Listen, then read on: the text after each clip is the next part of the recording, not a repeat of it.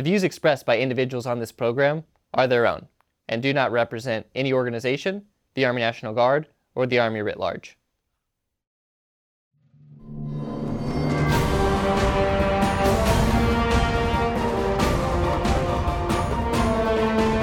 Welcome to Leaders Recon. We will be discussing leadership, warrior skills, and other unique opportunities within the G3 Leader Development Branch. I'm your host, Joshua Carr, and today we're going to be discussing the Army Congressional Fellowship Program with Major Sands. Major Sands, welcome to the program. Appreciate you having me. For those that are not as familiar with your background, I know that everyone has a different reason for why they were interested in joining the military um, with all different backstories. What was yours? Yeah, so when I was growing up, um, Desert Storm was in the early 1990s. I was in grade school. I had an uncle that served in Desert Storm, and just the military was a part of our family. My great grandfathers both served in World War One, um, so it was service was always kind of connected to our our family. And as I was getting older, uh, in throughout the 1990s, I became more and more interested in the military. And then uh, in 2000, I decided to join. Uh, it was, pre 9/11 at that point, I decided if I wanted to, I wanted to try out the guard to see if I enjoy, would enjoy the military. Uh, while I went to college at the same time, I yeah. made a promise to my mom that I would finish school. Uh, she knew if I just went and joined the army, that I would probably never come back and go to school. She knew I would just fall in love with it, and, and mm-hmm. her dream was always to make sure that I got my college education. So we, I joined when I was 17 so I had to have her sign and my dad sign. And that was kind of our agreement. And then I just ended up falling in love with the guard and did a, a deployment when I was in college um, after 9/11, and you know just fell in love with the, the, soldiers I worked with, and decided to make a career in the in the guard. Huh. So so you enlisted then straight out of high school. Yeah, I was a senior in high school. I was 17. I joined on my 17th birthday. So actually, this October I'll be 37, and I'll have my 20-year letter. So uh, it's oh, wow. pretty pretty unique to be able to retire if you wanted to at 37. But I, I enjoy it. I love it. I'm gonna keep going. But yeah, that's a pretty cool background. So before we dive into kind of your experiences as a congressional fellow. Um, can you kind of give us an overview of like I, have heard it's a 44 month program, but like what does that 44 months consist of? Absolutely. So the Army Congressional Fellowship is actually ran by the headquarters department of the Army. There's 26 fellows We're currently right now that get selected. Uh, it's very competitive. Typically, there's you know a few hundred, uh, several hundred applicants that apply for the fellowship and three of the fellows are always from the National Guard. Okay. Three are from the reserves, so that we have a good mix of compos within the, the fellowship and experiences. So the fellowship is broken down essentially into three phases. And the first phase is academic phase. So once you get selected, you PCS to, to DC and you go to George Washington University and you get a, a master's degree in legislative affairs. Oh, wow. And then during that time, you're taking advantage of that academic experience. You're sitting through think tank discussions and conversations. You're going to different events that they send out through AUSA and other organizations to hear leaders talk, get ingrained in the defense community.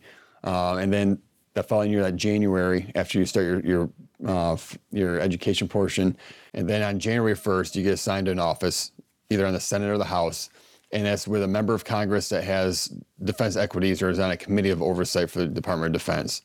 Um, so it's usually half and half, half go to the House, half go to the Senate, and then you serve for one year as a member of that staff. The member of Congress is your rater and your senior rater. Like your whole intent is to work on their priorities and their issues and help them. You're there to build commonality and understanding, build understanding and relationships with that office so they get an understanding of hey these are what soldiers are these are who they are this is how they, they operate this is their experience they know someone they can rely on it brings transparency to the department of defense and then the same for the for us is we learn how they work. We appreciate you know the processes that they go through. We appreciate you know their their viewpoints and this very unique relationship between the civilian oversight of the department of defense. Um, and then you bring that back to your to your kit bag if you will and you serve for that one year. And at the following, the, following that one year on the Hill, you transition back to what they call the utilization phase, and that's for two years. And those two years, you work somewhere in the legislative affairs, either for the National Guard Bureau Legislative Liaison Shop, um, or for the headquarters part of the Army, they have the office of the Chief, Chief of Legislative Liaison. So you can get a position somewhere in there doing legislative liaison work. Using those relationships with Congress. So is that, and that's the, the, part of the fellowship that you're in right now, correct? Correct. Yep. So I'm in uh, what they call the programs division within the Office of Chief of, Chief of Legislative Liaison, and what that means is I have a portfolio I'm responsible for. Okay. And they, they take the Army's portfolio, they break it up, and we work with the authorizers on both the House and Senate, and we work on programmatic issues uh, with Congress. So if they have questions, they come to us.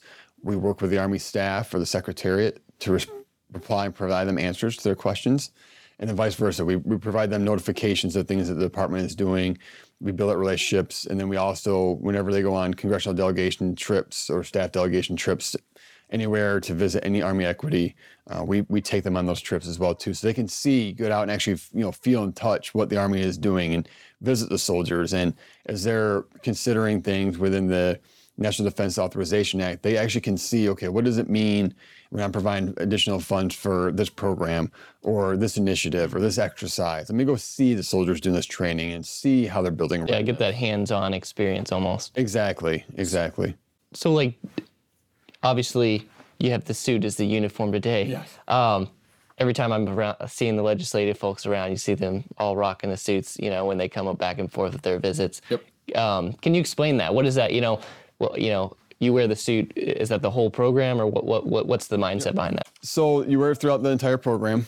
Um, when you're on the Hill, you absolutely wear it because you were there to be a member of that staff, right? You were there to work for leadership in that office, and you don't want to stick out, right? You, wearing the uniform every day, um, you, you get treated a little bit different on the Hill, right? In a, in a positive, a very positive way. But you, you want to be a member of that team, right? Like any any team within the military, the army, right? You you build in cohesion, esprit de corps, and so you, when you're wearing the suit all day, um, it allows you to fully integrate, and they view you as a member of our team together, right? Not the hey, he's the defense fellow. Eventually, they they you know the good people that build good relationships.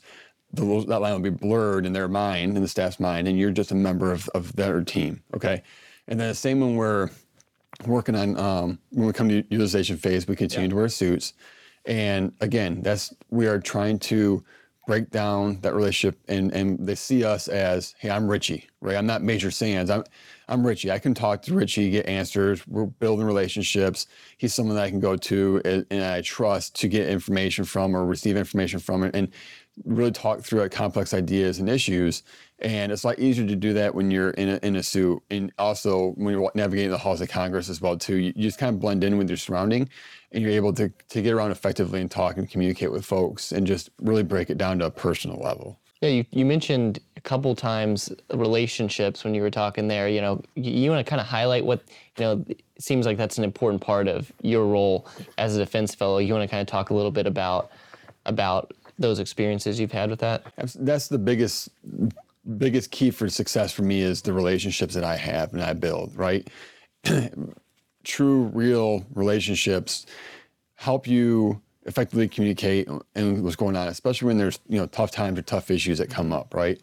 Um, so my whole goal and way I gauge my own success is how effectively am I building relationships with staff members on the Hill, right? How how am I able to communicate with them? Do they feel comfortable coming to me with issues? If they hear something, can they come to me first and discuss that issue before it becomes a larger problem, right? Hmm. Can we can we talk about it on the staff level? Do they have that that that comfort to, to bring it to me and, and discuss it? And also, you know, if they want to go see something or, or visit an equity, you want them to to think, hey, I need to go see this exercise at this country at this time. I want them to know that hey, they can come to the army, request that because as we go on, on these you know delegation trips with them, we're just fostering that better understanding. We're able to talk about the Army and the National Guard's priorities. We're able to effectively work those as we're building these relationships. And the message is better received when you're able to have a close relationship versus mm-hmm. just a, hey, I know there's a guy over there I need to talk to, right? So, So, kind of backtracking a little bit, then at the beginning, you said the first phase was an education phase. Can you explain a little bit about your time as a student? Yeah, so it was an amazing opportunity. This is something that's unique. All the services have fellows, okay? Um, the Army is the only service with the Army Congressional Fellowship Program where you're able to, not able, where you are required to go to school and get your master's degree in legislative affairs. And the program that we go through at George Washington is designed for Hill staffers that are, or those wanting to be a Hill staffer to, gr- to get a graduate understanding of Congress Okay. and how it works. So our classes are taught by former members of Congress, former staff members, current staff members. Um, there's a couple that were former fellows that were in there, uh, former lobbyists, very successful people. And they bring in guest speakers from the Hill. They bring in very senior staff members to talk to you, to educate you, to train you as well too. And then the class is made up. The classes are made up of, you know, the, the fellows, but also you know, three quarters or so are actual students from the Hill or those wanting to be on the Hill. Oh, really? So you're you're getting their experience. These are these group conversations in an educational environment, academic environment, where they're talking about their experiences currently on the Hill, and you're just really truly appreciating and understanding not just how is it does the Congress designed to work, but how does it actually work. Mm-hmm. Um, so class was it was in the evenings to accommodate the Hill staffers uh, that were taking classes.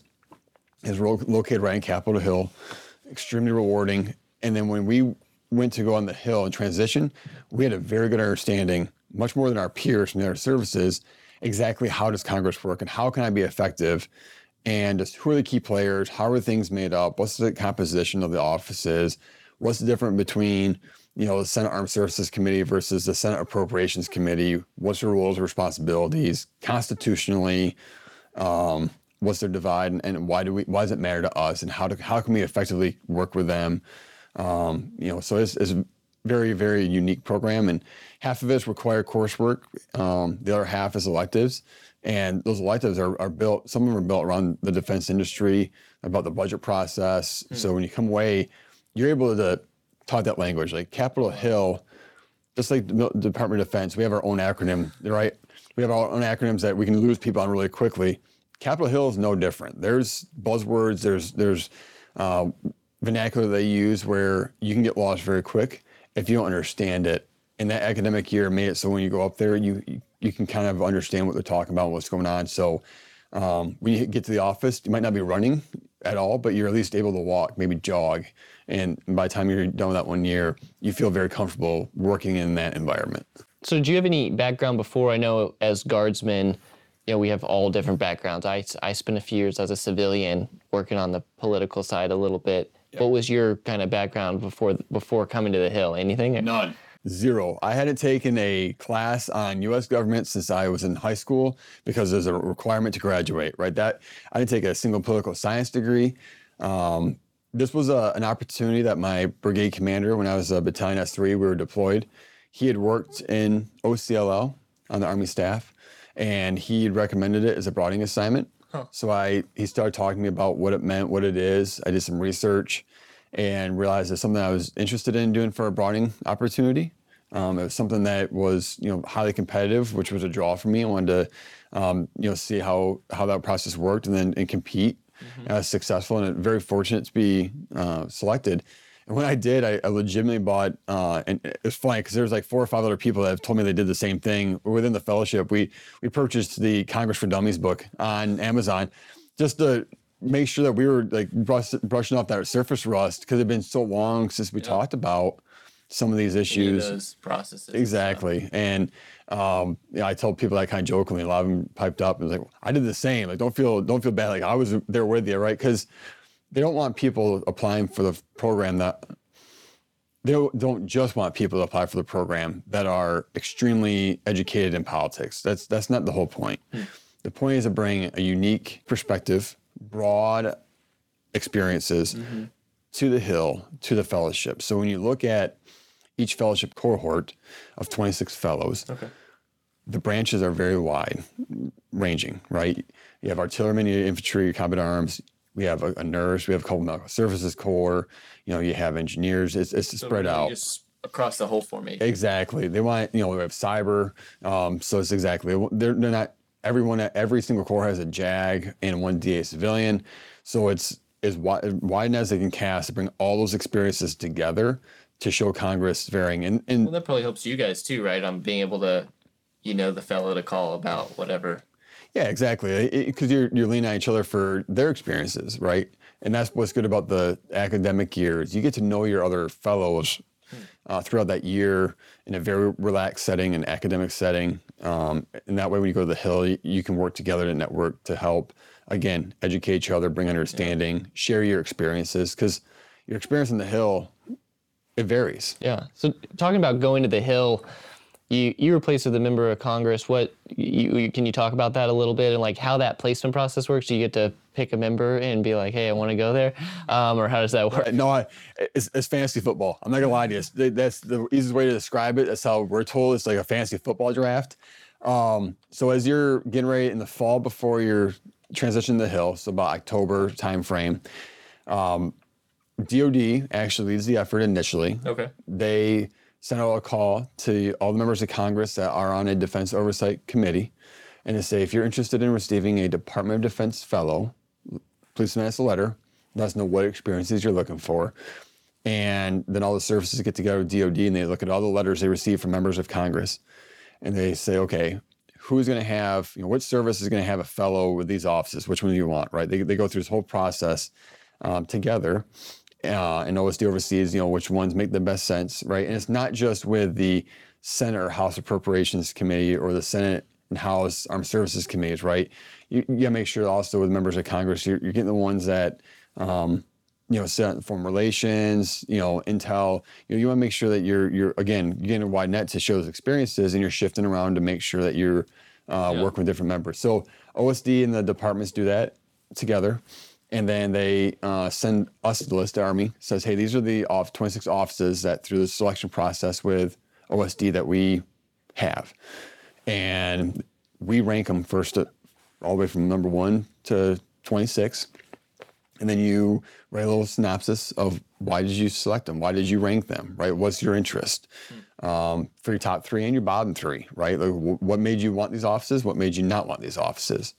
And uh, you go through a, a board process and you explain that and your interests and then they take that into consideration. And then the army looks at your experiences versus what the members were, were requesting and they kind of ma- Try to match it. try to match it up right? And there's you know there's sometimes you get your number one pick as the fellow but it's also the, the needs of the, the army um, you know, for instance, there was one member of Congress that wanted to have a logistician. They had had a depot in their district, and they had some questions on the depot. And they said, "Hey, if I have a logistical officer in my in my office, they can help that. They speak that language, right?" Another member happened to say, "Hey, I have a lot of medical issues that I'm receiving from constituents. I heard there's a you know nurse, a medical services officer."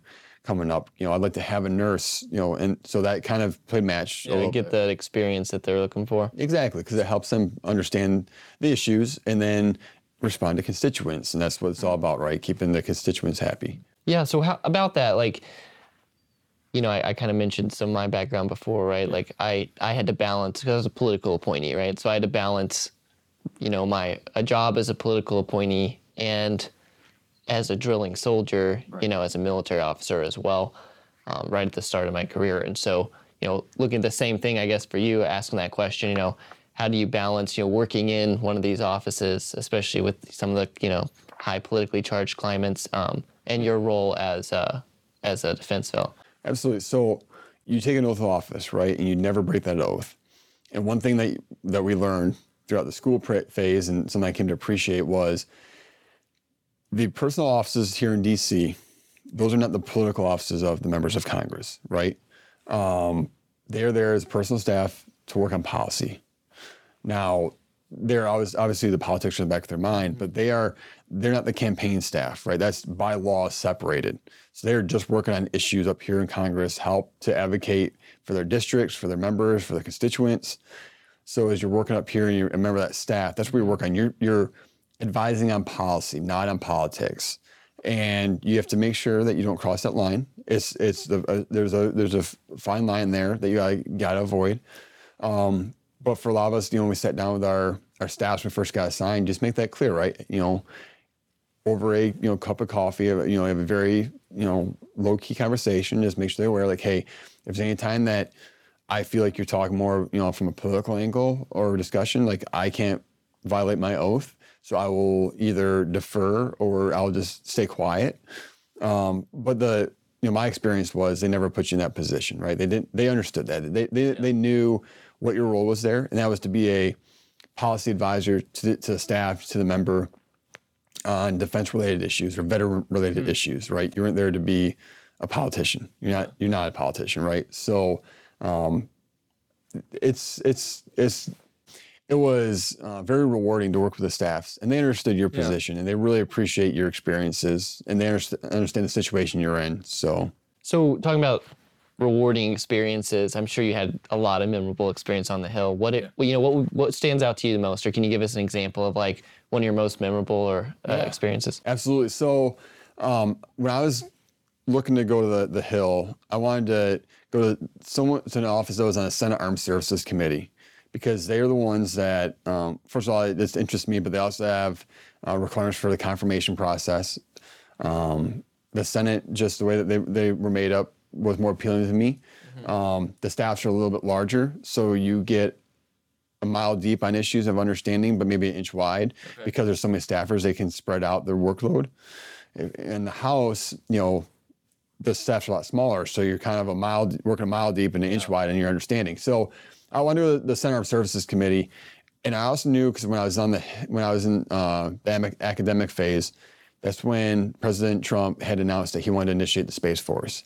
All right, so I, I knew that was gonna, I knew that the consideration and the policy was going to start with the Senate House Armed Services Committees, Okay. right? So I wanted wanted to go to SASC because it had two, it, it met all the, the criteria that I wanted. So last year, um, one of the most rewarding things you can do as a fellow or a staff member is help create your boss's position on a topic or an issue. And it's very difficult with members that have been in for a long time because they've already kind of set their position. Their positions are known. Um, but Space Force was new. And I got to work for um, an amazing office. I worked for Senator Gary Peters from Michigan. He's on the Senate Armed Services Committee. And Space Force last year, as we were considering, we had a hearing on Space Force. And as a staff, we really were working with the senator to understand where his thoughts were and educate him and really help craft that position, right? And, and get his feedback. So it was provide information, get feedback, bring additional information, get more feedback, trying to determine where the boss's position was on certain things, and then sit through the Space Force, the hearing, where it was the Secretary of Defense and the, the Chairman, Joint Chiefs of Staff.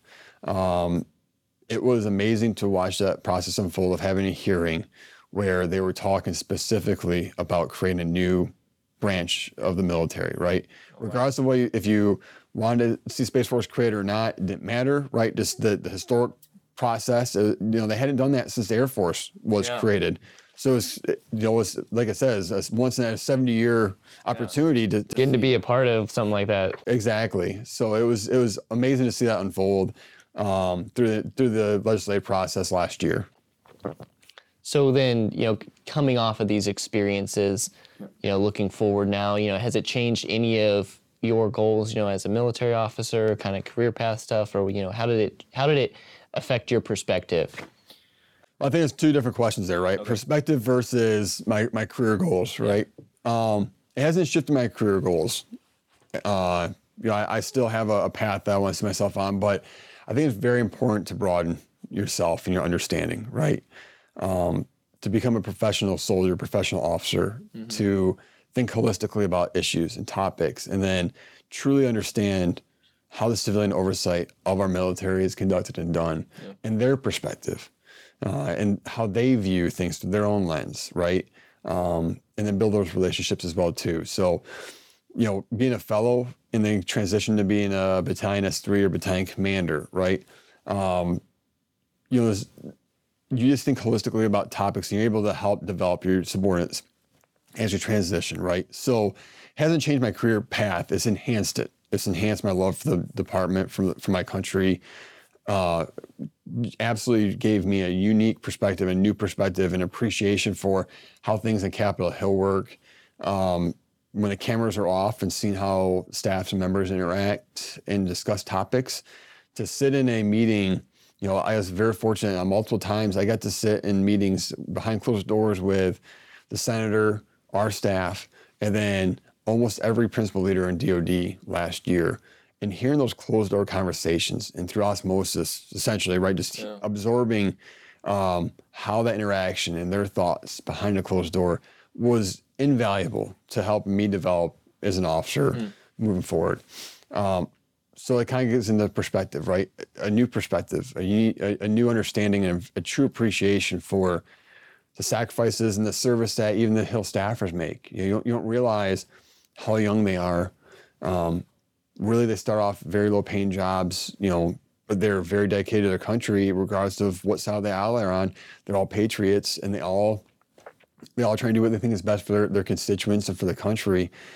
And to see how they start and to hear the stories of coming up and doing unpaid internships, highly educated, you know, very, very, very intelligent people uh, coming up here and taking small odd jobs just with a hope or a dream of getting a, member to, you know, to work for a member and build their their resume and their career up through that. I mean, it's a very grassroots approach.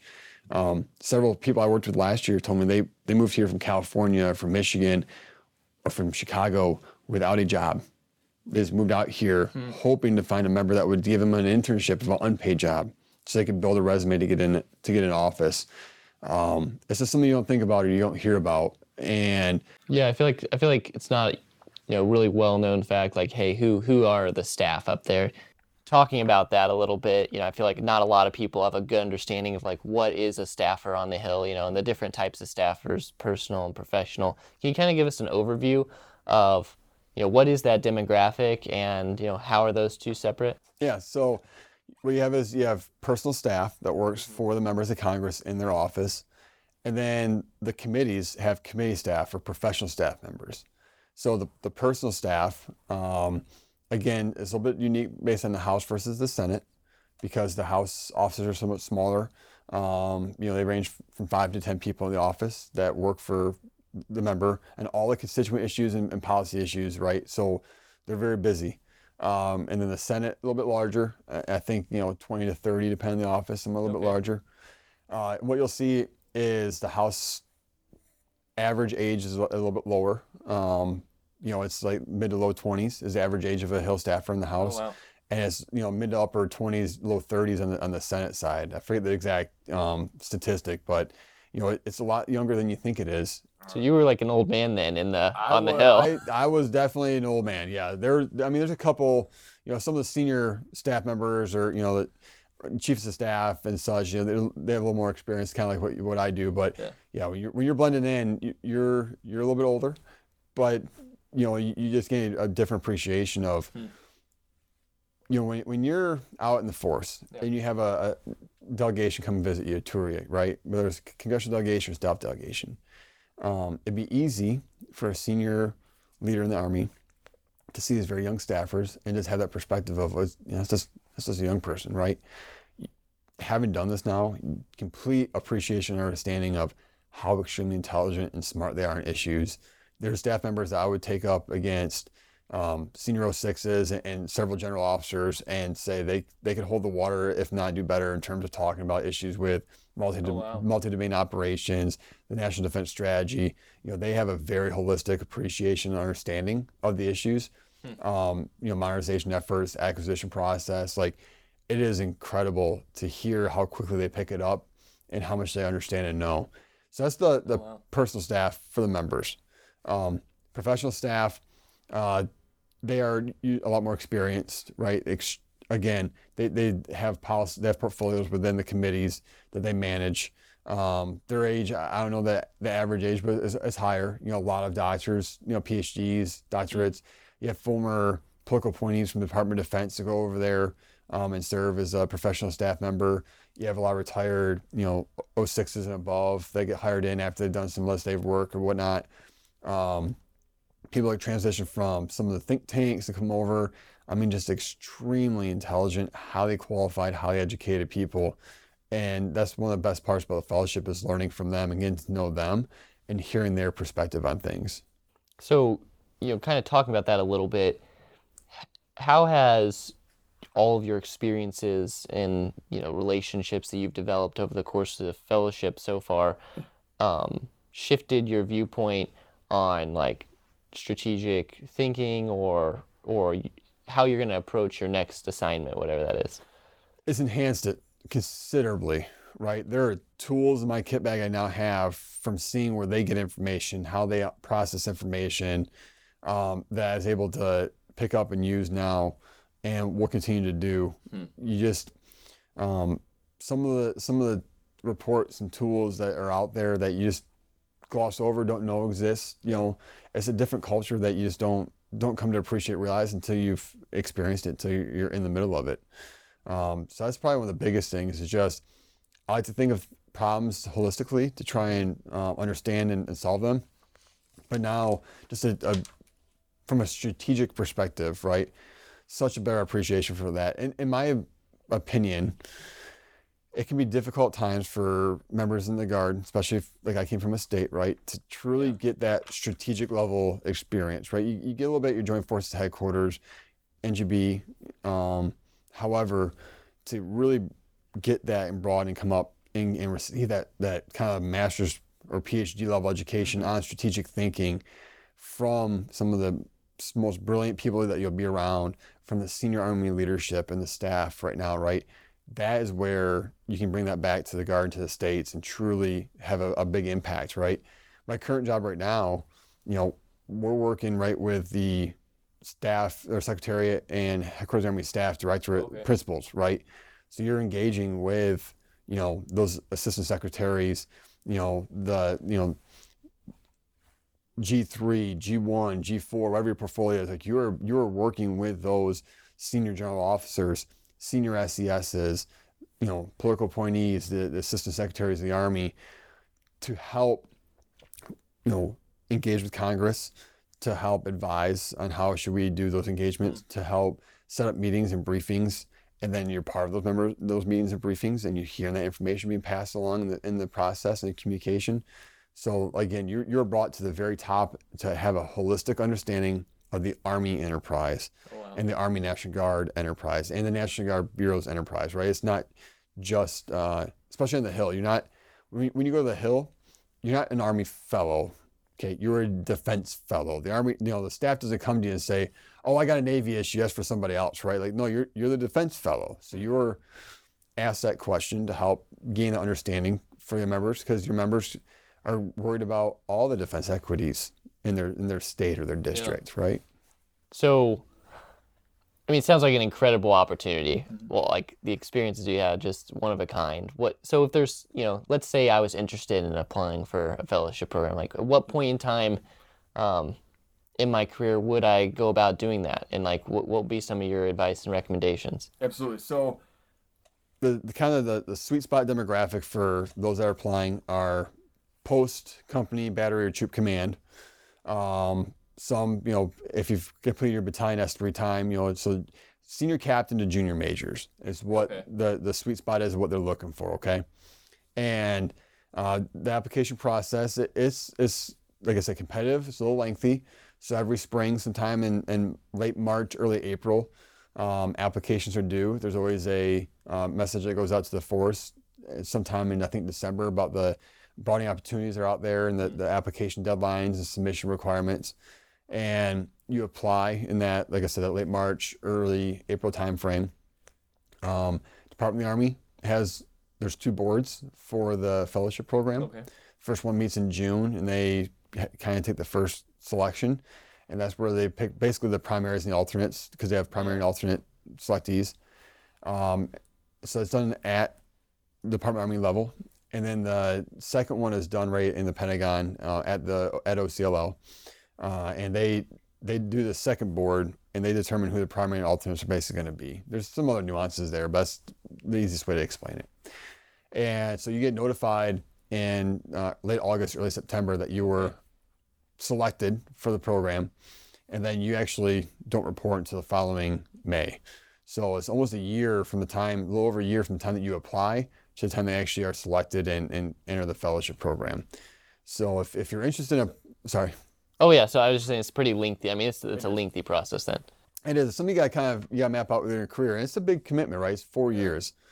Um, it's an invaluable four years. Everybody looks at it as saying, you know, 44 months. Like, that's a big time to step away. I need to be a battalion S3 and battalion XO, or and then a brigade S3 to be successful on you know the combat arms side, as an example.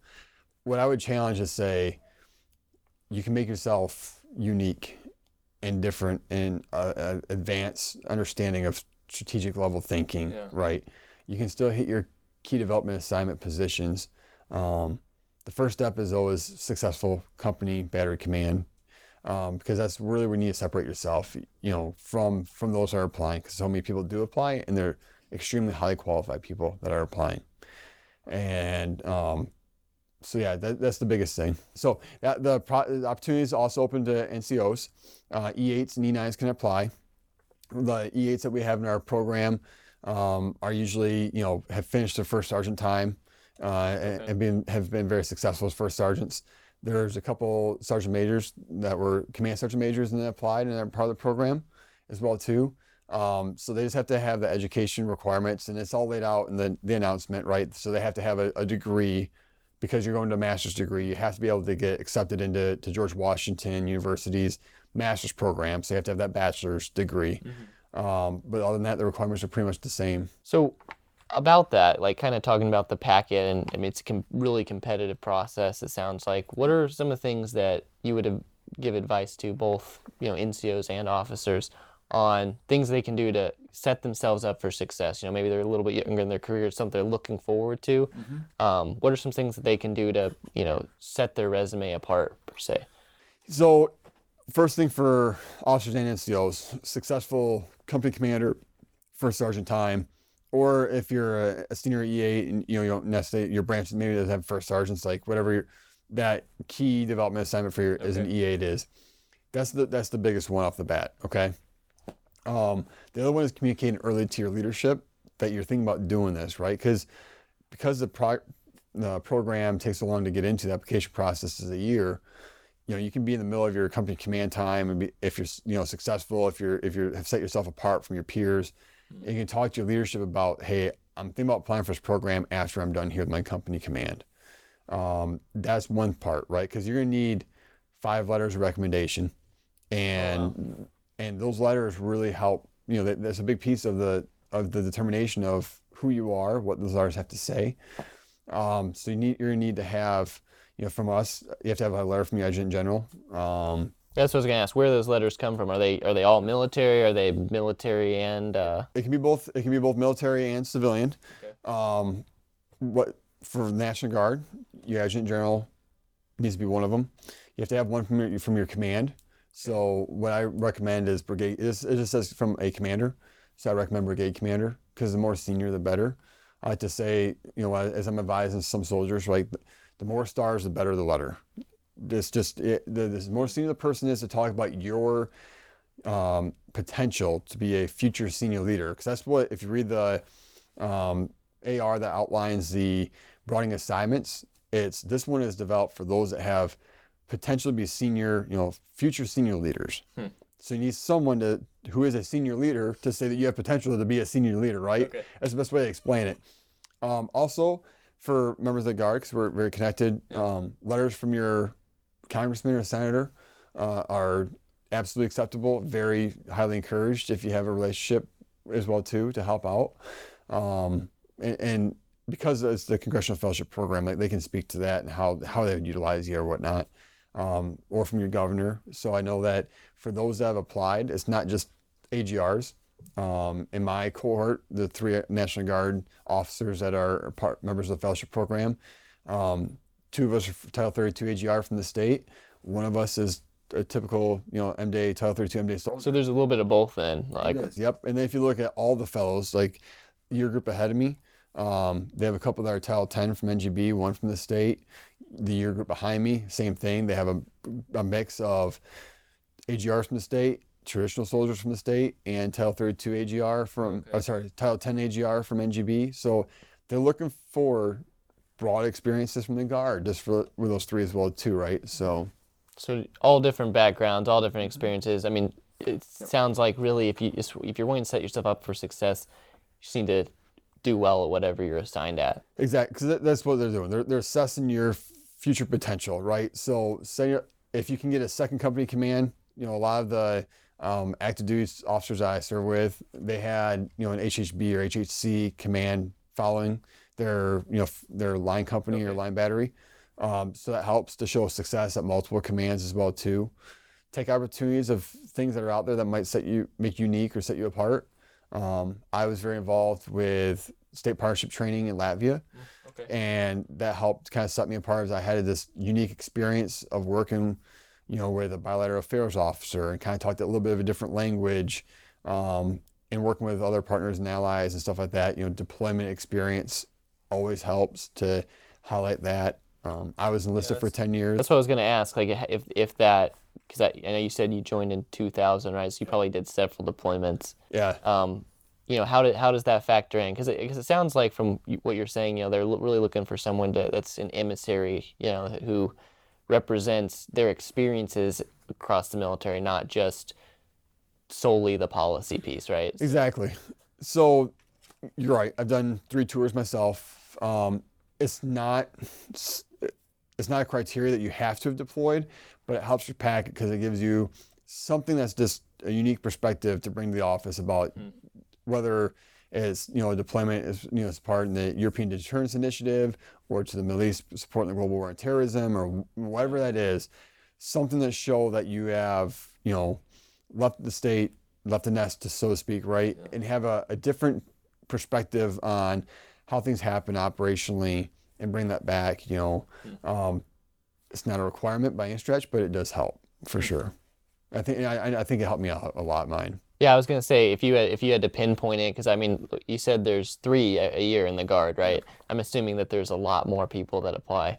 Um, you know, what would you say was was the key things for you? Um, you know, your experiences. I know you kind of already touched on a few of them. Um, I think mine was certainly the, the deployments help because I had three very broad different deployments to the Middle East. Okay. Um, I had a unique perspective because I was enlisted. So I, my first deployment, I was a team leader and squad leader, and uh, I was enlisted for 10 years before I commissioned. So that, helped me because I was able to say, hey, I have, you know, experiences from being, you know, the soldier, you know, the, the E, E1, you know, executing these, these policies, right? Like all the way up through until I was uh, battalion S3 as my last position before I, I applied. Um, so that helped too. I, I was able to use that in my package to say, hey, I, I have something that's different. How do I separate myself? That's what I'm looking for as I'm reading applicants, right? How do they separate themselves from just everybody else, right? Um, certainly my evaluations and my letters of recommendation, that was a big piece too, right? You have to show or demonstrate that you have potential to be a future senior leader. And, and part of that is what's what's written in, in your evaluations, in your letters of recommendation. Um, and the third one was the the state partnership training, and, and I heard that directly from some of the people that reviewed the packets. Was um, I had a lot of experience helping establish the Joint Fires Observer Program in Latvia and working with our state partnership, and that was a, a big key of again just something that's unique, that's different. you know, you. Yep, I, I volunteered, you know, to, to help out with that, and that was something that, that grew over a course of several years.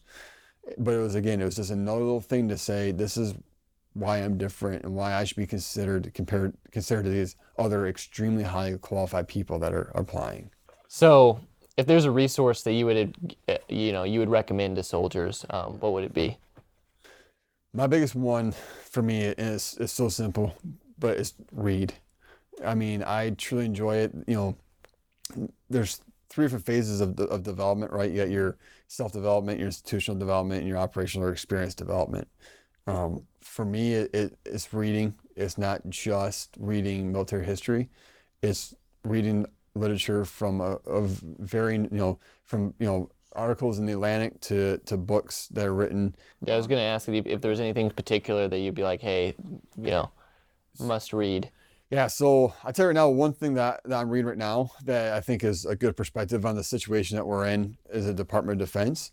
Um, there's a book called The Kill Chain uh, by Christian Brose, who is a he's a former Hill staffer that worked for Senator McCain, Okay. and uh, it just came out recently, and it's, it's a good holistic understanding of near peer competition. You know, how did our uh, advantages, you know, erode, technological technological advantages erode?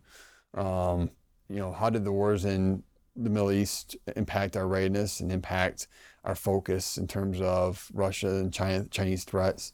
Um, but all, there's other books out there too that you, you just go through and, and you get to look at holistically. And there's several commanders lists, right? But it's just having a, a worldly understanding, and then also, um, you know, it, it sounds simple. Again, it's something you taught, you know, at um, your commission source, OCS or RTC or, or whatnot. But you know, current events, like so much is happening in our world right now, and it's happening Yeah. so fast. Um, there are several good you know tools, whether it's you know or apps or, or a- agencies, whereas you know Politico or um, if you hop on you know Defense News Network, the early morning brief, you know name a resource, but that daily morning of hopping out, whether you're a traditional soldier, AGR, yeah, you know continue to develop yourself regardless as a leader.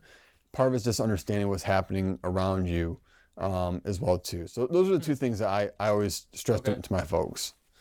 Now, second part to that question, I guess, which is if you had one piece of advice for a junior leader, you know, NCO officer across the formation, you know, what would it be?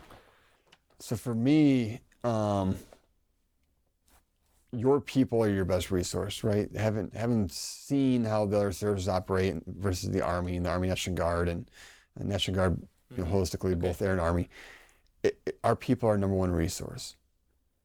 And soldiers are the best lie detector test I've ever met in my life, right? They they know when someone is being real with them, when they're being genuine, right? As a young leader, listening to your soldiers. The mm. E4s need, you know, E1 to E4 sometimes have the best ideas. Listen to your non-commissioned officers and learn from their experience. Like we've had so many deployments and, and they're fading, right? Number of deployment, you're seeing a lot more lieutenants and captains that haven't had a deployment experience. Yeah, I mean, I- I'm in I'm in that boat. Like Yeah. I've never had the opportunity yet. and that, and that's not their fault. But the but you have NCOs that are extremely experienced, right? Pull that from them, right? And just be genuine with them, right? Show that understanding of, of hey, you know, I, yes, you're you're in charge, you're the leader, you're the platoon leader, you're the you know XO company commander, whatever. Um, but when you're genuine and you really show them that you care and you're listening, and then when you provide that guidance, right, like you build that relationship with your subordinates to a point where um, you're able to effectively communicate, relate to them. It, helps out immensely, and that's the biggest thing for young leaders right now is understanding, hey, I'm I don't have the opportunities that some of these NCOs or soldiers did. How do I draw that from them? And it's very similar to when I joined in 2000. Um, you had quite a few, or not quite a few, you had a few Desert Storm vets still walking around, and you really latched on to hear what they had to say based on their deployment experience from Desert Storm. Um, but a lot of the company grade officers didn't have that opportunity, so they didn't have that experience. And when we deployed our first time, we relied heavily on on them. So just use them as your as your resource. So another thing I would recommend to young leaders about too is volunteer.